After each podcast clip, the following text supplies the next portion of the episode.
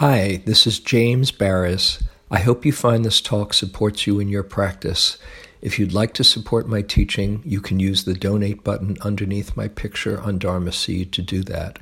Your support is greatly appreciated. So I, I uh, sent out an email today that um, I was going to share the evening with uh, my one of my oldest Dharma friends and um, uh, co-author of this book that uh, I've been working on for some time on the Joy Course, Awakening Joy. Uh, my friend Shoshana uh, Alexander, who is in from Ashland, Oregon, where she now lives. Um, and uh, we, she came down to work on, on the, the, fine, the finishing touches of the, of the book that um, we handed in the manuscript. I'll just give you a little, little uh, uh, background to what's been going on. So we handed in this manuscript to uh, the, uh, the editor at, uh, at Bantam, uh, and it, the, the Joy Course is 10 months, right? And with 10 chapters, one chapter on each month.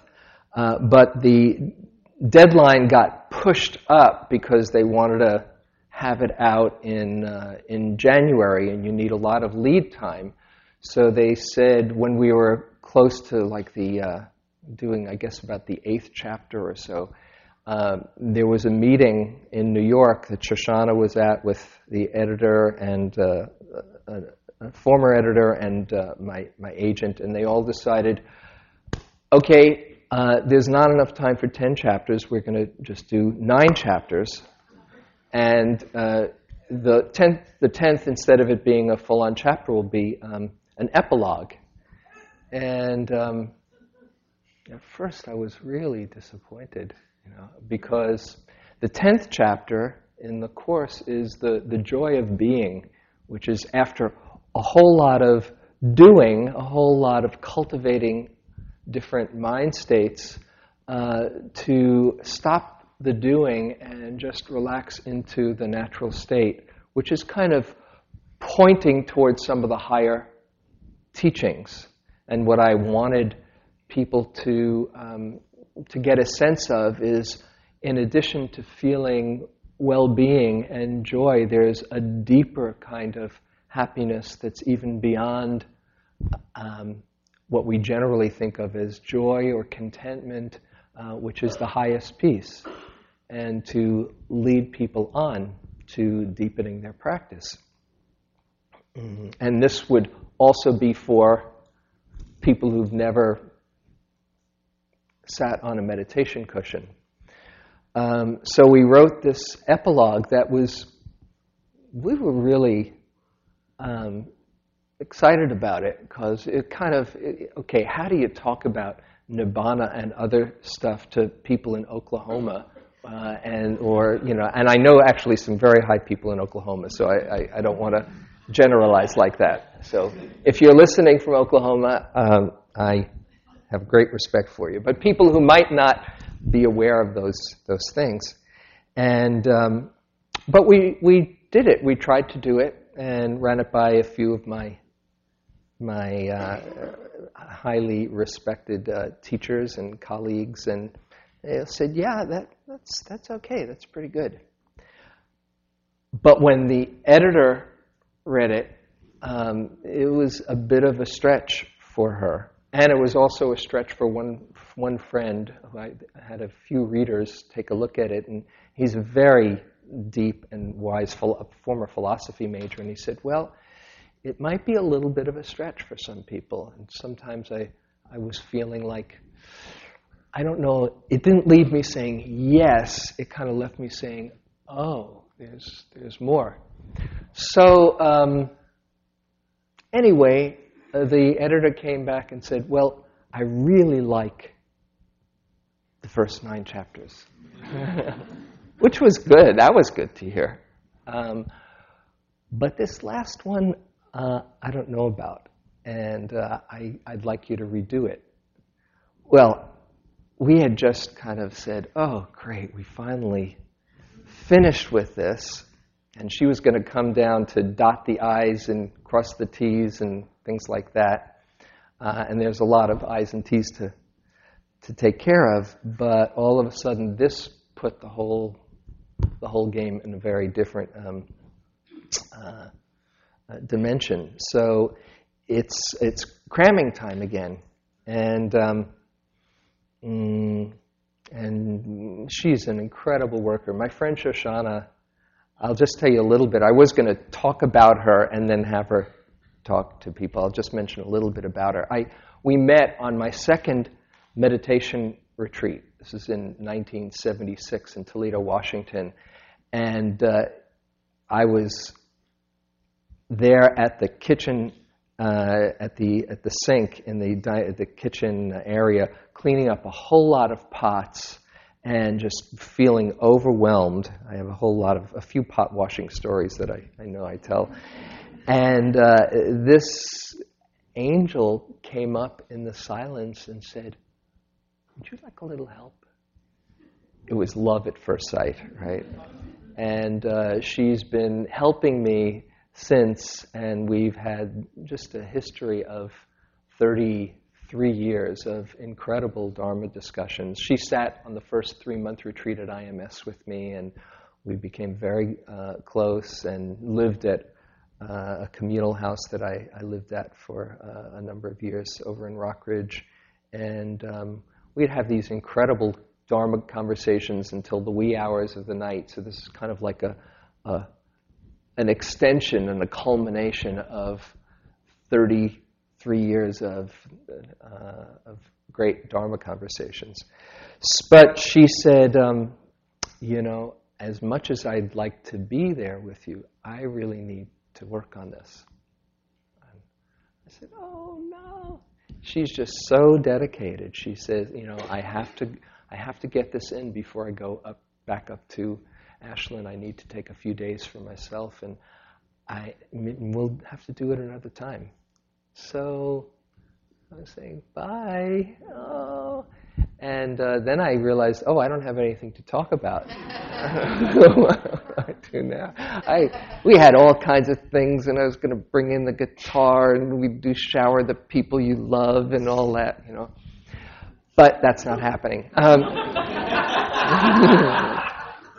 so um, then I, I took a walk and I said, well, what, are, what am I going to, what will I talk about? I, I pulled out this book with lots of different, uh, uh, the Buddha's greatest hits. You know, is there any passage that, uh, that would really, that I could do a riff on and, and, and talk for a while? And I went through the whole book and it wasn't anything quite there. I mean, I could have, but it would be stretching it. And then I realized, well, that I'd share with you another aspect of this whole process, uh, which is why I'm not going to be here next week.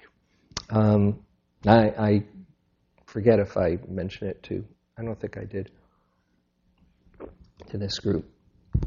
I am um, leaving on um, Saturday with Jane to Hawaii, which sounds really good except I'm going to be working there the whole time that I'm there.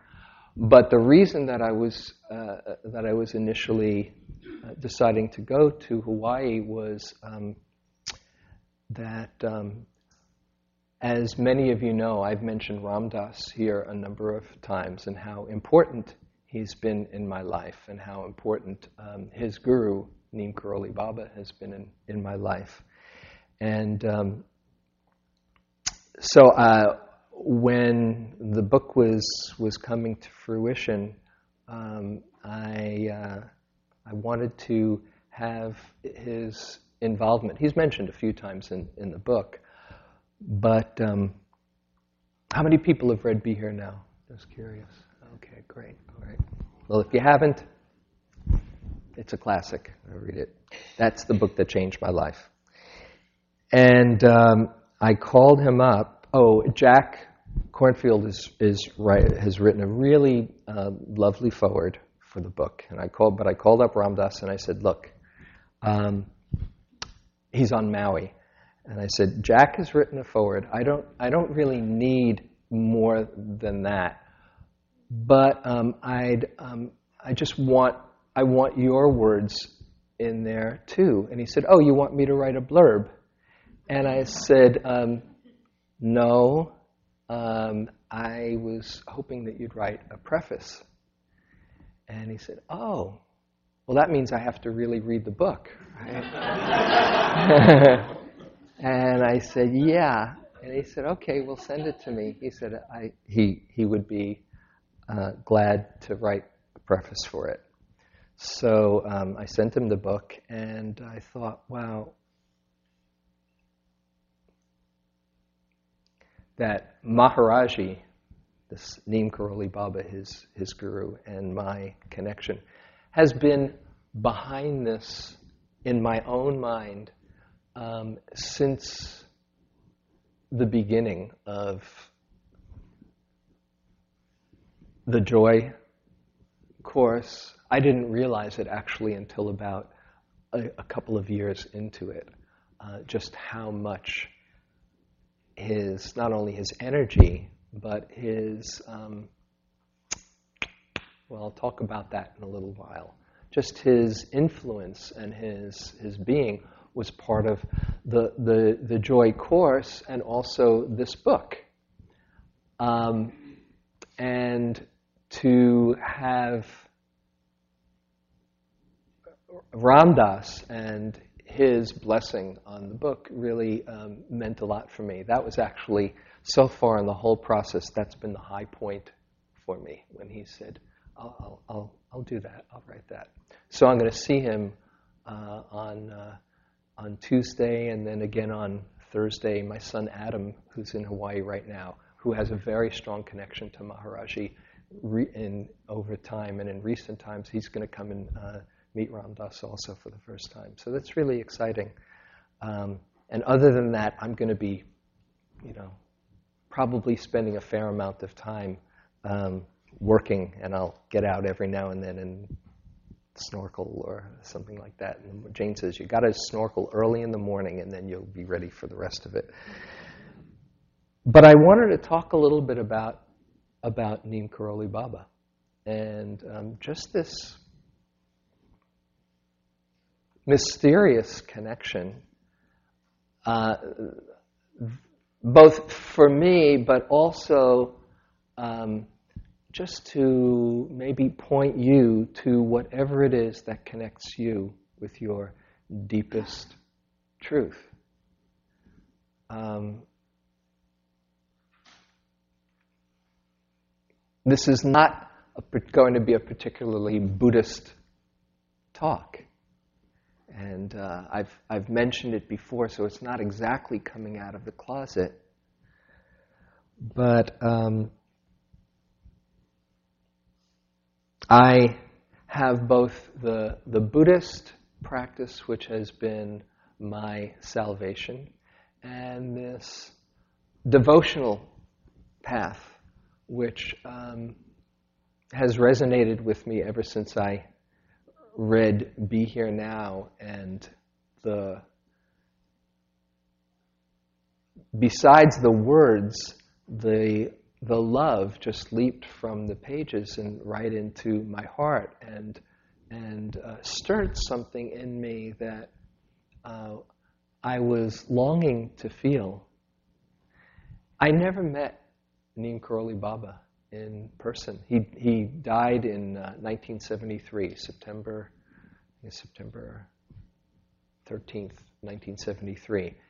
And uh, I, I, first read Be Here Now, I think it was 71, 70, 71. And, um, and when he died, I was really, I was so saddened. Oh no, that means I'll never have the connection that I hoped that could happen in real life. Um, but I've had this connection with him, uh, whether or not in a body. And I speak to him. And this is a whole other thing. Sometimes I speak to him. Sometimes I speak to, or in my heart, speak to the, the symbol, what he represents. And um, it's a kind of mysterious thing. Sometimes they'll say Maharaji or that divine energy that I call Maharaji. And then I'll,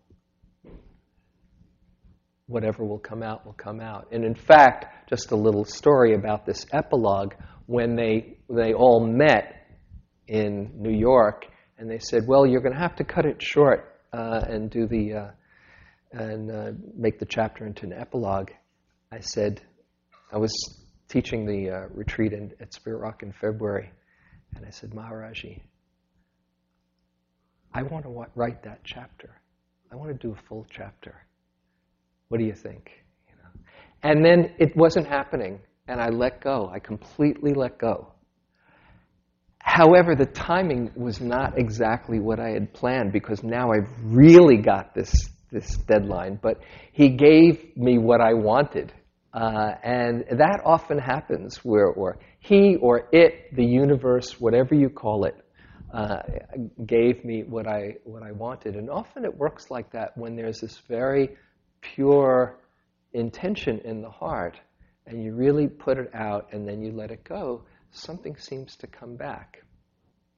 I'm just curious how many people, whether or not there's some body that you connect with in that way, have a sense of that feeling when you get really in touch with a purity in your heart and you put it out as, as a, a vision or an intention that the universe seems to respond. Just if you've had that experience. Yeah. Isn't that amazing? How does that happen? Anybody know? I mean, I, I'm, I'm open to answers, but uh, there's something that goes on there. Mm. So I thought I'd talk a little bit about some, or have some Maharaji stories. Mm. When I uh, when I went out to Naropa in 1974, I really went out. It was that first summer at, at uh, Naropa because Ram Dass was giving um, was going to be there, and I got this something in the mail that said Naropa Institute, Ram Dass and Trungpa Rinpoche, and that was all I, I knew. And I um, I said I want to be there. I want to meet Ram Dass. And I, when I got to uh, to meet him, I asked for an interview, and uh, I, he he granted an interview uh, when I first got there, and told me some things that completely blew my mind that have stayed with me ever since. Uh, he starts out. He started out in those days saying, uh, "Tell me the thing that you're that you'd be most embarrassed about me knowing." That was the, the opening gambit, right? Mm-hmm. So there's nowhere to hide. And uh, then, among other things, I asked him about meditation. I've been doing some different kinds of practices. And he said, um, Go check this, go- this guy Goldstein out. He's, he's pretty good. And he had known Joseph Goldstein in Asia, and Joseph is my teacher. And um, uh, when I went to Joseph's class, as I've said many times, after a few minutes, I just knew that's what I was looking for. But I was so connected with Buddhist practice um, that I didn't know about that devotional stuff anymore. It seemed kind of a little sloppy to me. You know? Sri Ram, Jai Ram, and and doing mala beads and stuff like that, and you know, incense and uh, the kind of you know really. It wasn't Buddhist incense; it was you know Indian incense, and um, I hadn't been to India at that point, and. Um, but I went to uh, I went to uh, uh, jo- oh, Joseph had, had said, oh, the other piece, besides the, the uh, devotional being sloppy, Buddhists seemed kind of serious and uh, very, it was dry. So I was longing for the juice that I get when my heart would be so open and connected with Maharaji. But I didn't want the sloppiness, you know. I wanted, I wanted a bit of both, right? And I, when I'd go home, I was living in New York City at the time um, for all my life up until uh, just a few years later when I moved out here. And I'd be sitting all by myself in New York. Um, there wasn't really a, a Sangha or sitting groups or anything in those days. This is 74. And um, I would diligently practice, but um, you know, it helps to have like-minded friends around. And it got really, I was lonely and I was really wanting some nourishment in that juice. So Joseph said, hey, uh, Ram Dass is doing this class in New York, and you might, uh, you might check it out and, uh, and see, um, you know, see if it's, if it's for you. I went to the class and, and Ram Dass we had an interview, and, and he knew that I was really into Buddhist meditation practice. And uh, he said, um, hmm, among other things, well, you're going to uh, you're going to need to give me give up everything. I said, what do you mean? There was uh, celibacy, there was diet, there was yoga, there was a whole lot of other things, and there was regular meditation, and you know a whole sadhana, spiritual practice. Um, but um, I didn't know what he meant. I said, Well, what do you mean, uh, give you everything? He said, uh, You're going to have to um, uh, not do uh, your meditation. I said, Not do my meditation? It's the one thing that's kind of, I'm hanging on by the skin of my teeth, you know, here in New York. I can I believe in the meditation practice. And, um, and I couldn't just quickly say, oh, okay, sure, I'm in. I said, let me think about it. Right?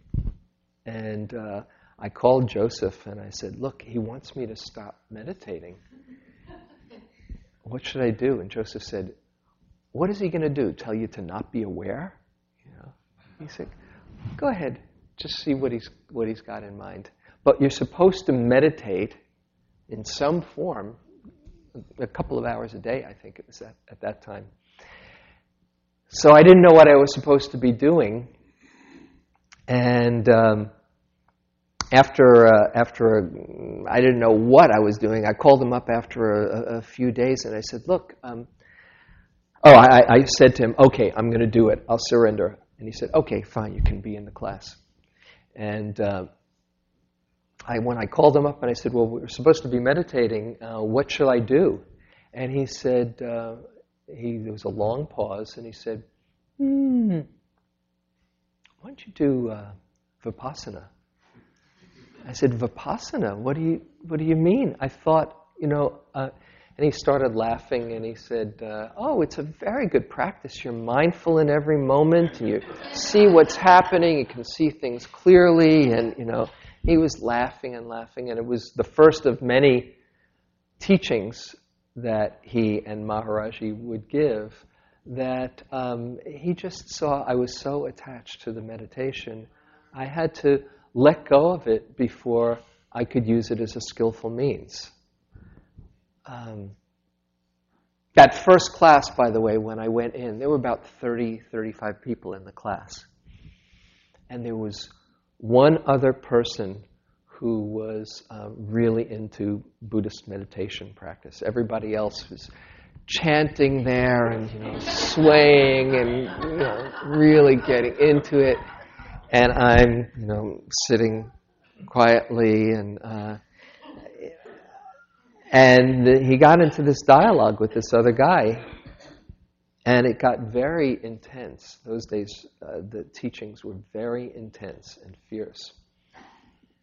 And, uh, and the guy was talking about, oh, how he didn't relate to this, you know, uh, that, that you just be quiet, you be still, and he couldn't quite, uh, he was getting into a real Buddhist head. Right? And in the middle of this very intense dialogue, he turns to me. It was my first class there, and he said, He's the only friend you have in this room. and then he kicked him out of the class.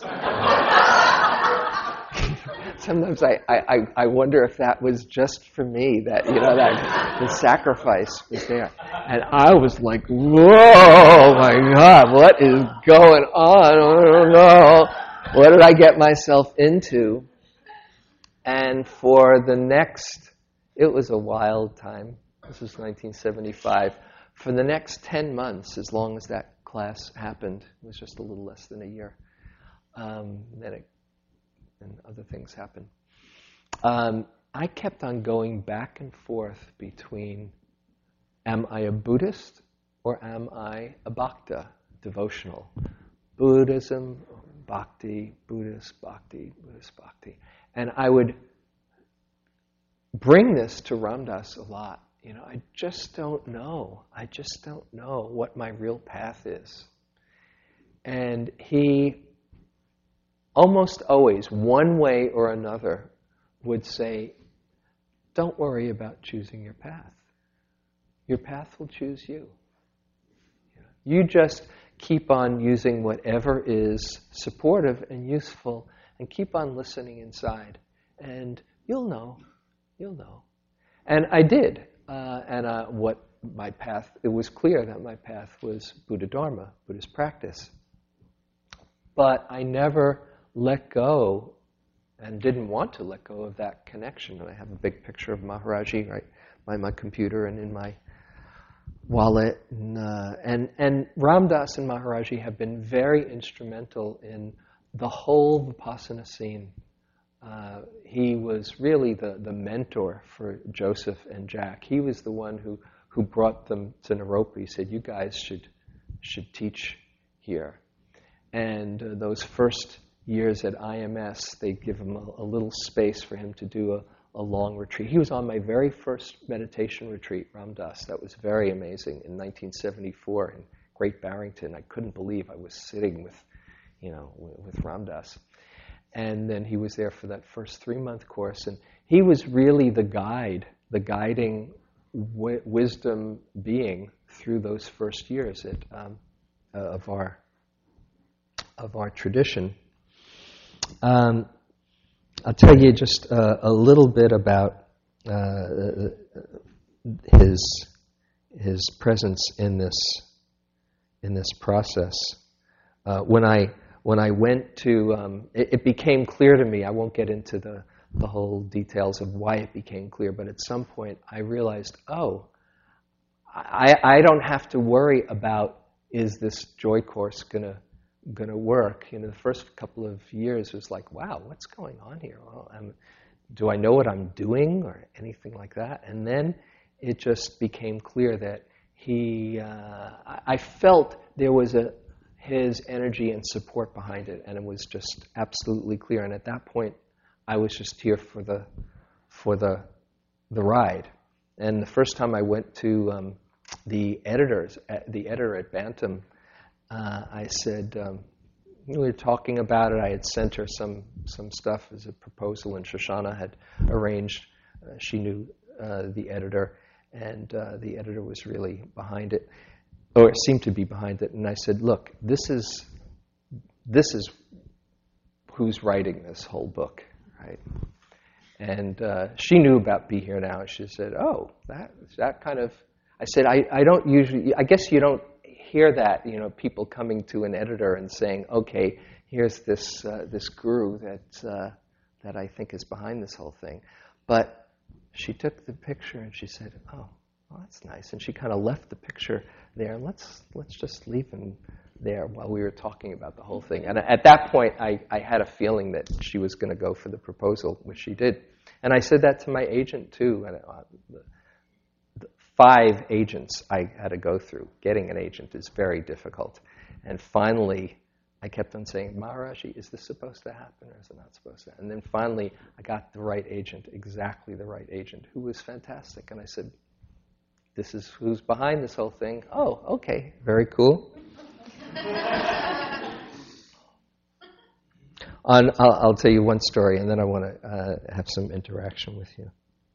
On uh, one time, we were, uh, I was in New York. Uh, this is a, a, year or so ago, and it was at times there were some difficulties in the in the whole process for me in writing, and also just a, a lot of things coming together.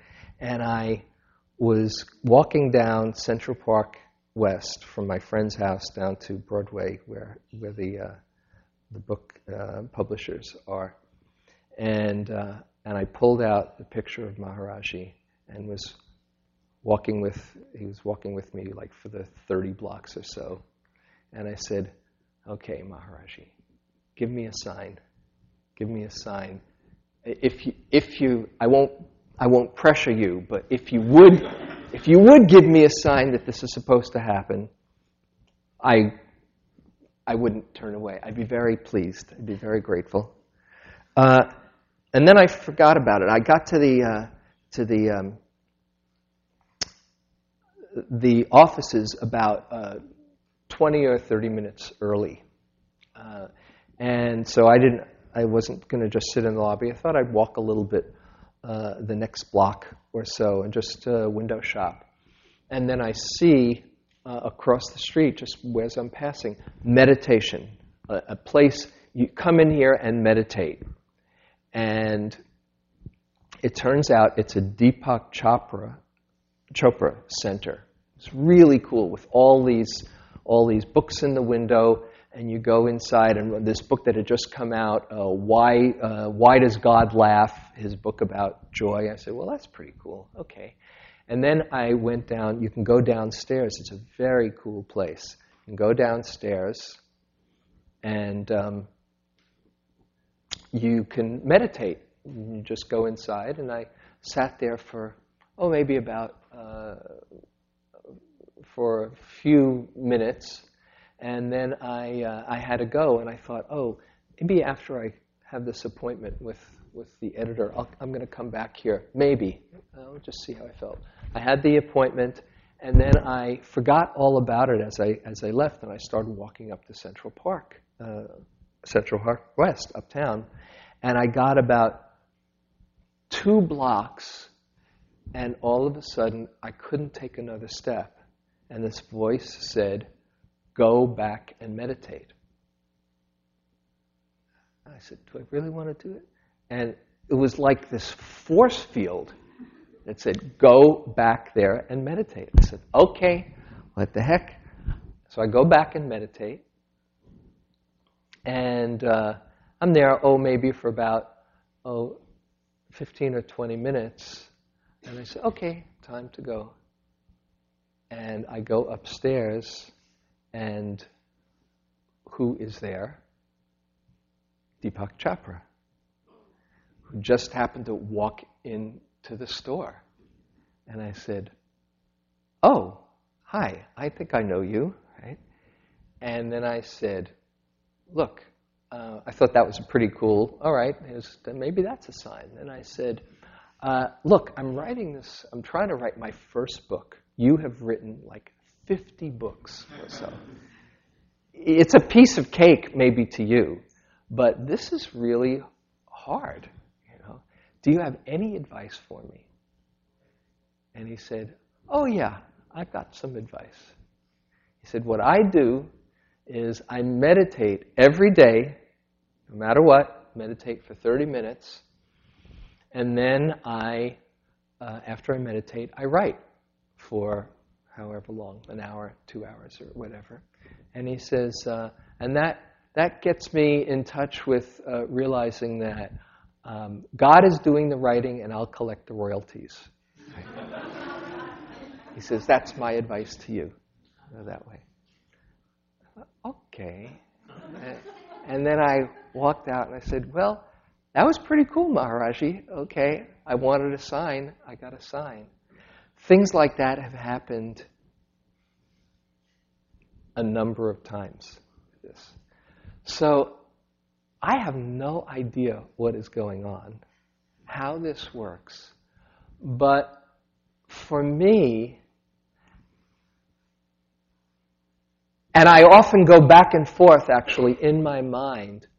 What is going on? Is there a being up there pulling strings? That just seems, for my Buddhist head, just seems so far out. And so, as I say, sometimes they say Maharaji or that divine energy that I call Maharaji. Sometimes it's a real person. Sometimes it's just, it's like he represents this particular ray, this particular energy of purity and, uh, and truth that kind of, it helps me tune in in my own heart to that place that resonates. It's the same place ever since I read Be Here Now, or when I looked, look at his picture, reminds me inside of the truth for me.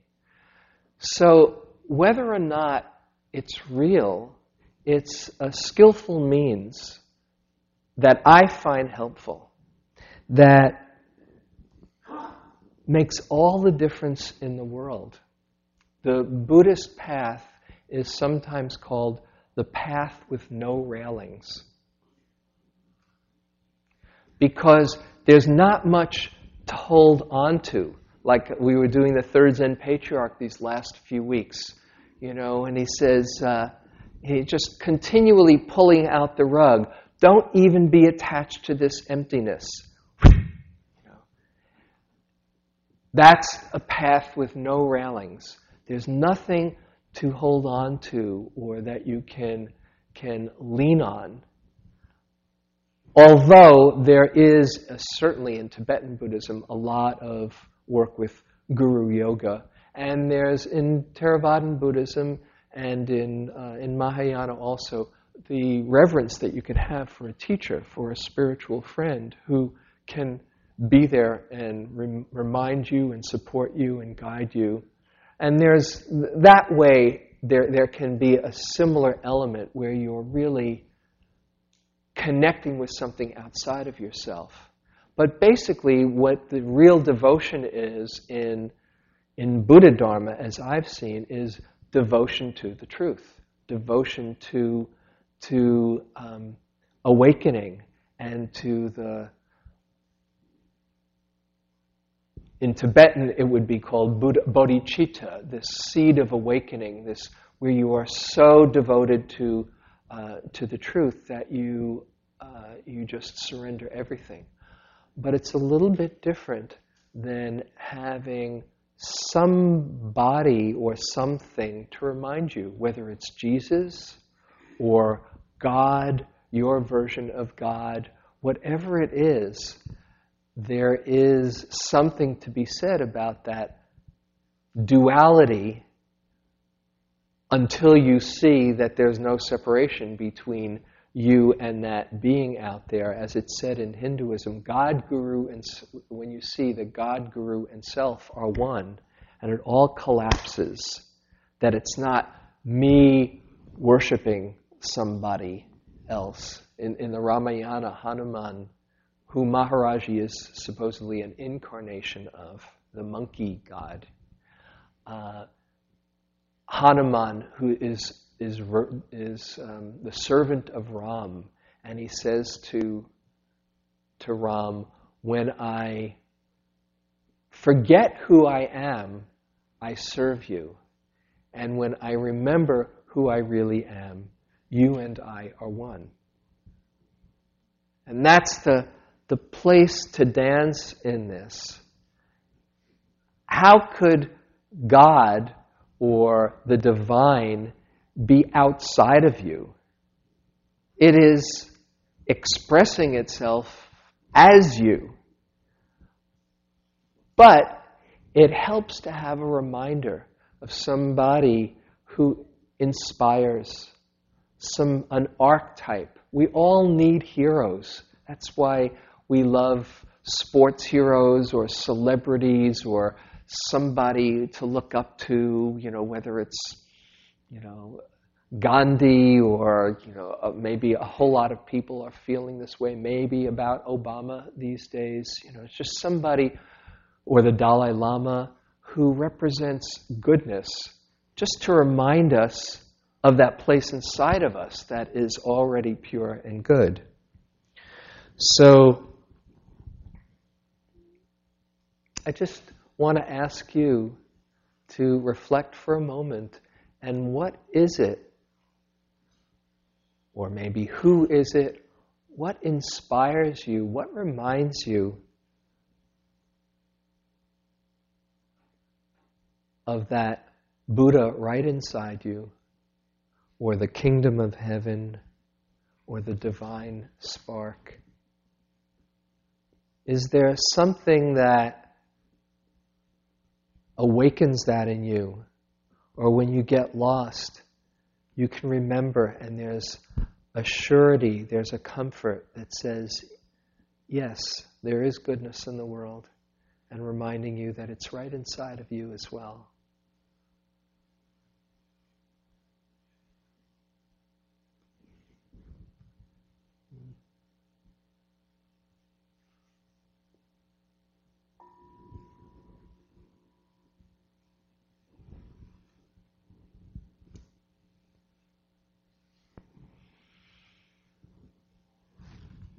Okay, so um,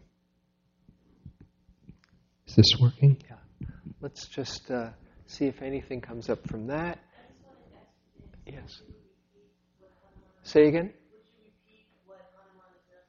Hanuman said, uh, When I forget who I am, I serve you. And when I remember who I am, you and I are one. Yeah, no separation. Yeah. Hi. Uh, thanks. What, uh, A little closer. what, what does it for me is to see it in another person. You know, when I can see it in another person, that's it. No words necessary. You can just see it. Uh, that happened to me. It's funny. It's great to hear you tonight because uh, I started off in a, a devotional path in the early 70s with Maharaji, not the same one, the 14 year old kid from India. And I went to hear uh, one of his Mahatmas speak in Aspen, Colorado in 72. I went to see this guy. I looked at him, and I knew instantly God exists. God is alive. You know, you could see it in him just like that. No words necessary. And uh, in the years since, I've also been very interested and been drawn to and developed with the Buddhist uh, teaching. There's, you know, you can't separate them. Truth is truth. Mhm. Great, great. Yeah, just hold on to. We'll see who's, who else is up there. So when you see it in another person, it, you can tune into that that that wavelength. Yeah, I may just pass it. not to contradict anybody, but um, I went to India in '71 and spent uh, three months in an ashram with uh, the 14-year-old Maharaji, and um, sat every night and listened to the satsang. Um, and I walked away thinking that he wasn't the right guy. for you. Now that's the interesting thing. Now I, I uh, when we were in that Ram Dass scene, we visited uh, um, Muktananda, who's got the Siddha Yoga ashram here, and he had very strong powers. Shaktipat, say he he'd give you he'd touch you with a feather, and some people a peacock feather or something like that, and some people would be kind of like plugged into a, a, a very strong electric, you know, transformer. And other people, I went, I said, well, he's a nice man, but he just didn't do it for me. And that's the mysterious thing.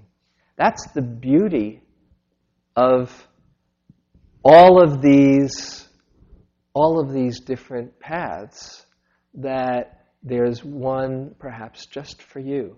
And that doesn't negate what somebody else can get from it. It's just we have different temperaments, different frequencies, different connections. How is it that you meet somebody and you see them and it's like, this is the person I'm supposed to be with? And maybe you don't see them for 20 years. And then it's, this is, you see them again. This is the person I'm supposed to be with. How does that happen? Very mysterious. So, the beautiful thing is that we have that, the antenna that can tune in and hopefully pick up, whether it's on a relationship level or a spiritual friend level. And, um, you know, different people do it for different ones. Like Ram Dass, actually, you know, he, he's, a, he's an amazing guy. And what he, what he could do is when he get, would get out of the way, Maharaji would come would, would come through him very purely. But he, by his own admission, could be very curmudgeony and, you know, and, and difficult, you know. And if somebody saw him that way, you know, like when he kicked that person out, you say, wow, what kind of a loving guy is that? You know? But to the extent that somebody can get out of the way and something pure comes through them, then that purity touches touches another person. It's mysterious.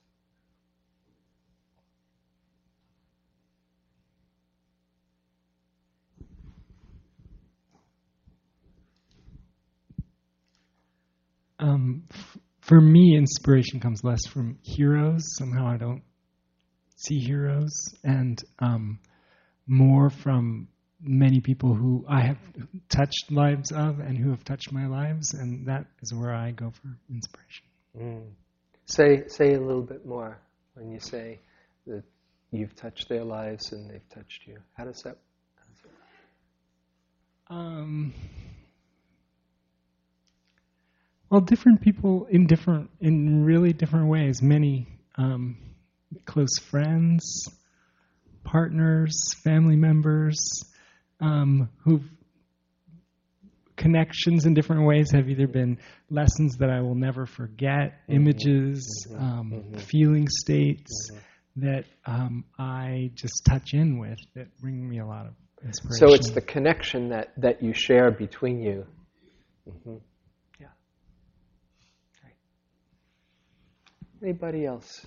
Anything else to you want to raise? Yeah. Uh, what comes to my mind is um, I really need the feminine aspect for me, being a woman this time around. mm-hmm.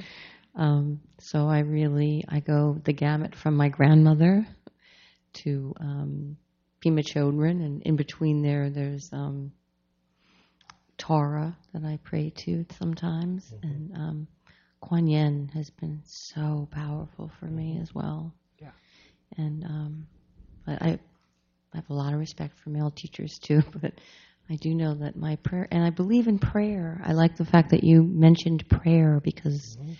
for me, then I can get out of this thinking mind mm-hmm. and let something else, divine intervention or something yeah. come through. And yeah. just the fact that I'm praying, for some yes. reason, I'm saying that there's got, there is something there else other than this here, you know. So there's there's something about that that's magical in that. Um, yeah, thank you. There is something about prayer.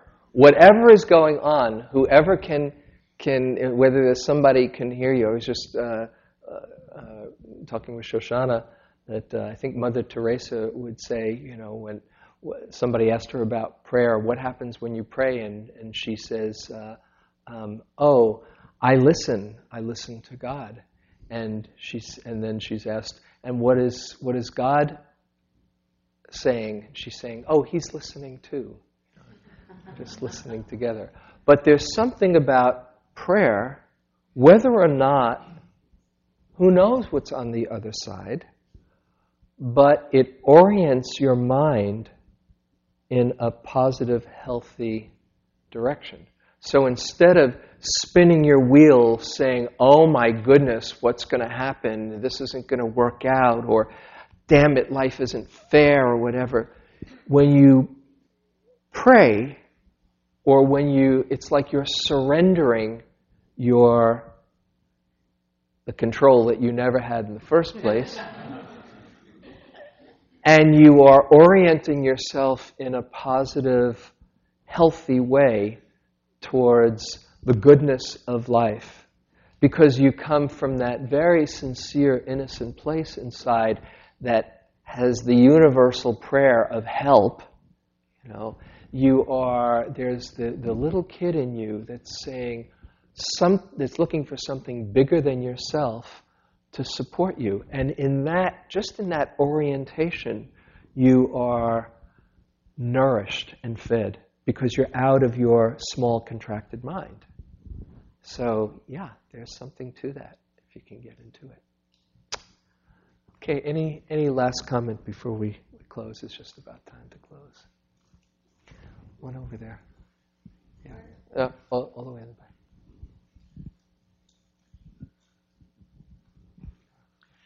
When you speak of prayer, um, it sounds to me like you're talking about the type of prayer I would call uh, prayer of supplication, asking, you know, please, you know, this or that or the other thing.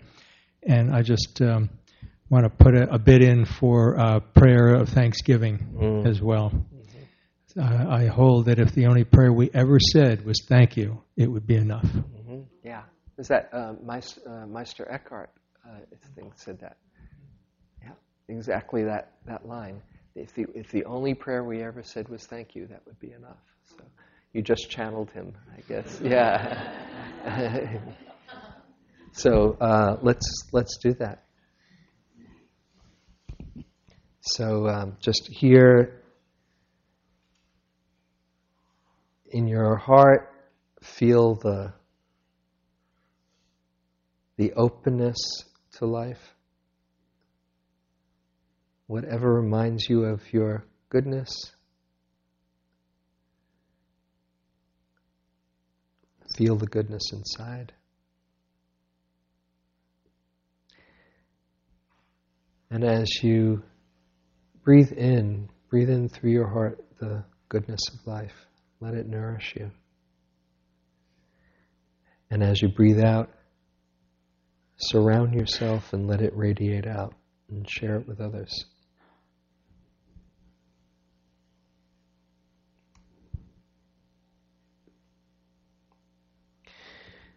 And uh, wish yourself well. Feel the support of life, of the universe, however you conceive of that. And uh, send yourself some good thoughts. May I open up to all the goodness and happiness in my life.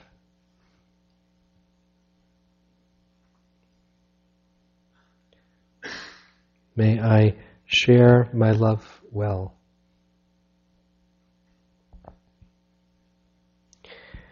And may I awaken to my true nature.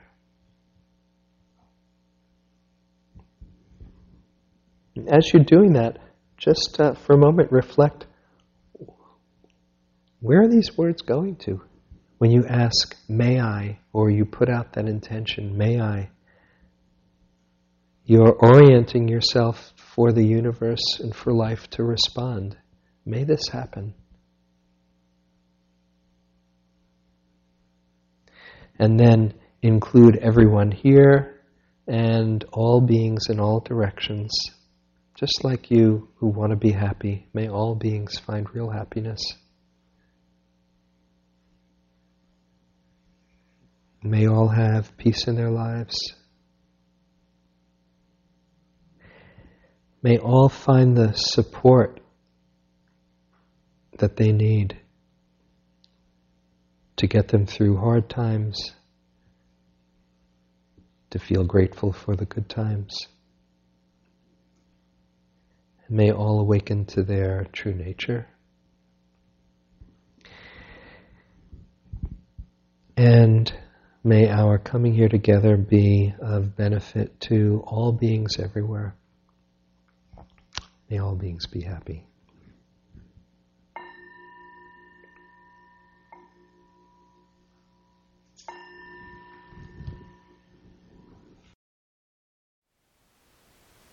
Thank you for listening.